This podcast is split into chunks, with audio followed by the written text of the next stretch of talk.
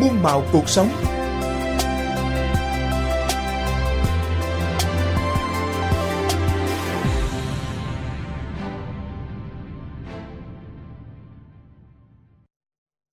Mời quý vị và các bạn đến với những nội dung tiếp theo của cuộc sống 365. Thưa quý vị, My Voice là chương trình từ thiện chuyên cung cấp các thiết bị hỗ trợ giao tiếp để giúp trẻ em gặp khó khăn về ngôn ngữ vì nhiều nguyên nhân như mắc hội chứng đau, bị tự kỷ, giao tiếp tốt hơn. Chương trình này do tổ chức thiện nguyện vì trẻ em Variety ở trụ sở tại bang Pennsylvania của Mỹ khởi xướng từ cách đây 5 năm. Từ đó đến nay thì chương trình đã giúp hơn 2.000 trẻ cải thiện khả năng giao tiếp, từ đó nâng cao chất lượng cuộc sống. Và muôn màu cuộc sống hôm nay mời quý vị và các bạn cùng nghe câu chuyện này.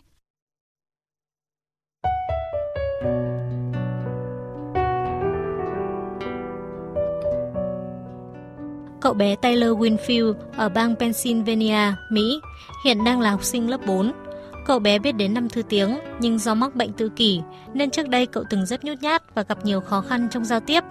Cô Jen Winfield, mẹ của bé Taylor Winfield chia sẻ, mỗi khi mọi người xung quanh không hiểu ý của mình, Taylor sẽ tự làm tổn thương bản thân. Con tôi mắc bệnh tự kỷ, lúc trước con thường hay khóc và la hét, rồi tự làm tổn thương mình khi không thể thoải mái giao tiếp với mọi người. Tuy nhiên, từ khi được chương trình My Voice của tổ chức từ thiện Variety trao tặng thiết bị hỗ trợ giao tiếp, mà giờ đây em đã trở nên năng động và hòa đồng hơn với bạn bè. Cô Naurie, giáo viên trường tiểu học West Palm, nơi mà cậu bé Taylor đang theo học, cho biết. Tyler rất vui tính, em có nhiều câu chuyện muốn chia sẻ cùng với bạn bè.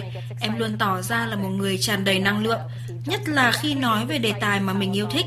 Em ấy rất hào hứng khi kể những câu chuyện cho chúng tôi nghe. Kể từ khi thành lập đến nay, tổ chức từ thiện Variety đã trao tặng khoảng 2.000 thiết bị hỗ trợ giao tiếp cho những trẻ em chậm nói hoặc gặp khó khăn trong giao tiếp bằng lời nói. Với thiết bị này, các bé có thể chạm vào hình ảnh hoặc từ ngữ hiển thị trên màn hình để kết quả của thiết bị nói thay mình. Ứng dụng trên thiết bị có chủ đề đa dạng từ các biểu hiện tâm trạng như tôi buồn cho đến những câu nói cấp thiết như tôi đang đói hoặc cần giúp đỡ. Em Taylor chia sẻ. Thiết bị giúp cho em nói ra những điều em nghĩ và giúp mọi người hiểu những gì mà em muốn diễn đạt. Em rất cảm động bởi điều này. Đây không phải là thiết bị mới mà đã được nhiều trẻ em ở Mỹ sử dụng để giao tiếp tại trường học hoặc các trung tâm trị liệu. Tuy nhiên, các em không được phép mang thiết bị về nhà. Ông Charlie, giám đốc tổ chức từ thiện Variety cho biết. Trẻ rất muốn nói chuyện với những người thân xung quanh, nhưng khi không được mang thiết bị về nhà thì có nghĩa là các em sẽ khó lòng trò chuyện với những người quan trọng như là ông bà, cha mẹ hay là anh chị em trong gia đình.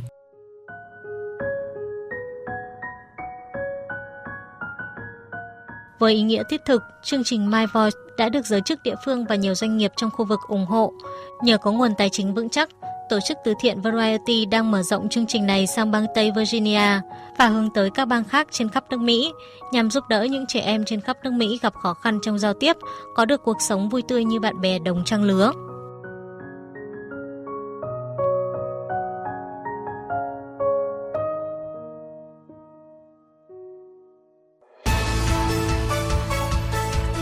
VV1 kênh thời sự tin cậy trên sóng phát thanh quốc gia.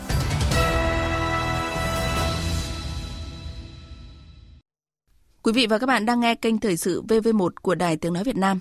Tiếp theo, mời quý vị cùng điểm lại những sự kiện trong nước đáng chú ý. Thưa quý vị, đại diện Bộ Y tế cho biết từ nay đến hết tháng 8 sẽ phấn đấu hoàn thành tiêm mũi 1 cho nhóm trẻ trong độ tuổi từ 5 đến dưới 12 tuổi. Việc tiêm vaccine phòng COVID-19 vẫn hết sức quan trọng trong bối cảnh các biến thể mới lây lan nhanh hơn. Tuy nhiên, tiến độ tiêm cho trẻ từ 5 đến dưới 12 tuổi hiện vẫn chậm. Chính vì vậy, nhiều địa phương đang đẩy mạnh tiêm chủng cho trẻ em. Như tại tỉnh Gia Lai, để tiếp tục nâng cao tỷ lệ tiêm vaccine COVID-19 cho nhóm tuổi này, tỉnh đã phối hợp chặt chẽ với các ngành trong tuyên truyền vận động phụ huynh học sinh tăng cường kiểm tra giám sát, đôn đốc triển khai tiêm chủng từ tuyến cơ sở. Ông Đinh Hà Nam, Phó Giám đốc Sở Y tế Gia Lai cho biết. Đến tận hộ gia đình kêu hoặc điện thoại cho phụ huynh để đưa các cháu tới tiêm. Thời gian tới thì câu chuyện tuyên truyền vận động vẫn là số 1. Quan trọng nhất vẫn là ban chỉ đạo địa phương, cấp xã phường thị trấn cùng với các trường để kêu gọi cho cái lứa tuổi này đi tiêm. Còn ngành y tế chúng tôi sẵn sàng ngày nào cũng mở điểm tiêm tại trạm y tế, có những điểm tiêm lưu động tới tại thôn làng và cái mong muốn nhất của chúng tôi là phụ huynh học sinh cho con em mình đi tiêm để đảm bảo bảo vệ cái miễn dịch cho cá nhân và miễn dịch cho cộng đồng Tổng Liên đoàn Lao động Việt Nam vừa có văn bản cảnh báo gửi công đoàn các cấp về nạn cho vay nặng lãi nhắm tới người lao động đang khó khăn về tài chính với chiêu thức ngày càng tinh vi, núp dưới vỏ bọc là hỗ trợ tài chính, cầm đồ, vay nhanh, trả gọn. Theo đó, tín dụng đen đã biến tướng thông qua các hình thức khuyến mại hoa hồng, huy động vốn đầu tư, ủy thác đầu tư trái phiếu với lãi suất cao. Thậm chí, các đối tượng liên quan còn bôi nhọ, xâm phạm đời tư, đe dọa cán bộ công đoàn nhằm gây sức ép đòi nợ công nhân lao động. Trong tháng 8, tại làng văn hóa du lịch các dân tộc Việt Nam diễn ra chương trình Em yêu làng với nhiều hoạt động hấp dẫn bổ ích, khép lại tháng cuối cùng của kỳ nghỉ hè cho các em học sinh. Bên cạnh đó, tại làng văn hóa du lịch các dân tộc Việt Nam vẫn tổ chức các hoạt động tái hiện cuộc sống hàng ngày, giao lưu, giới thiệu về văn hóa ẩm thực, trò chơi dân gian truyền thống, nghề thủ công, nhạc cụ dân tộc, cùng với các hoạt động trải nghiệm như là hái chè, dệt vải, đan lát đồ thủ công, nấu rượu, chế biến thuốc nam, vân vân. Sau một tuần thí điểm trên đường Nguyễn Trãi, một trong những tuyến đường đông đúc nhất của thủ đô cho thấy là giao thông vẫn chưa được cải thiện.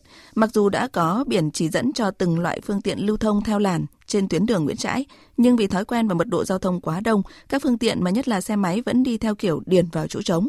Ông Trần Văn Sâm, người dân phường Thanh Xuân Trung, quận Thanh Xuân, Hà Nội, chia sẻ. Thấy rằng mọi cái là vẫn bình thường, nói chung là tắc thì vẫn cứ tắc. Xe ô tô, xe máy đi vào vẫn lẫn lộn, vẫn chưa gọi là đi vào quy củ. Thưa quý vị, Công an và Bưu điện tỉnh Bình Dương đang giữ hơn 35.000 thẻ căn cước công dân chưa tìm được chủ. Đại tá Trần Văn Chính, Phó Giám đốc Công an tỉnh Bình Dương cho biết, nguyên nhân thẻ căn cước công dân vẫn nằm ở kho do quá trình làm hồ sơ người dân cho địa chỉ, số điện thoại sai nên nhân viên bưu điện không thể liên hệ truyền trả. Từ đầu năm đến nay, Công an tỉnh Bình Dương đã phát hiện gần 300.000 hồ sơ cấp căn cước công dân của người dân tạm trú, sai sót về thông tin so với dữ liệu dân cư trong hệ thống. Gần năm học mới, nhiều địa phương vẫn đang loay hoay với bài toán thiếu giáo viên. Tại thành phố Hồ Chí Minh, năm học 2022-2023 dự kiến là toàn thành phố tăng 21.800 học sinh. Ông Hồ Tấn Minh, Tránh Văn phòng Sở Giáo dục và Đào tạo thành phố Hồ Chí Minh cho biết, Sở Giáo dục và Đào tạo thành phố đã hướng dẫn các cơ sở giáo dục liên kết chia sẻ giáo viên thỉnh giảng, ký hợp đồng ngắn hạn để thực hiện nhiệm vụ, đồng thời tổ chức nhiều đợt tuyển dụng viên chức. Tuy nhiên, nhóm môn nghệ thuật đang thiếu giáo viên, đây cũng là khó khăn chung của cả nước. Sở cũng đang phối hợp với ờ, các trường đại học, Đại học Sư phạm Hồ Chí Minh và Đại học Sài Gòn cũng như là các đại học khác để đào tạo đặt hàng liên quan đến cái nguồn giáo viên này, à, đào tạo nghiệp vụ sư phạm cho các anh chị em nghệ sĩ, nghệ nhân đã tốt nghiệp đại học về cái chuyên ngành và học thêm nghiệp vụ sư phạm để tham gia cùng với ờ, Sở dục Đào tạo thực hiện các việc dạy học các môn nghệ thuật này. Tại khu vực Hòn Chấu thuộc vùng biển Đề Ghi, huyện Phù Cát, Bình Định, mới đây đã xuất hiện cá voi. Người dân và du khách du lịch bất ngờ được chứng kiến cá voi đang đi săn mồi trong làn nước biển xanh ngắt. Theo người dân, cá voi xuất hiện ở ven bờ biển Đề Ghi, Bình Định là điều vô cùng hiếm trong nhiều năm trở lại đây. Nhiều người quan niệm rằng đây chính là một điểm báo may mắn. Quý vị và các bạn vừa dành thời gian điểm lại những sự kiện trong nước đáng chú ý. Tới đây cuộc sống 365 cũng xin được kết thúc. Chương trình do các biên tập viên Bá Toàn, Thu Trang, Thủy Tiên cùng các phóng viên kỹ thuật viên Đài Tiếng Nói Việt Nam phối hợp thực hiện. Chịu trách nhiệm nội dung Lê Hằng. Xin kính chào tạm biệt và hẹn gặp lại quý vị và các bạn.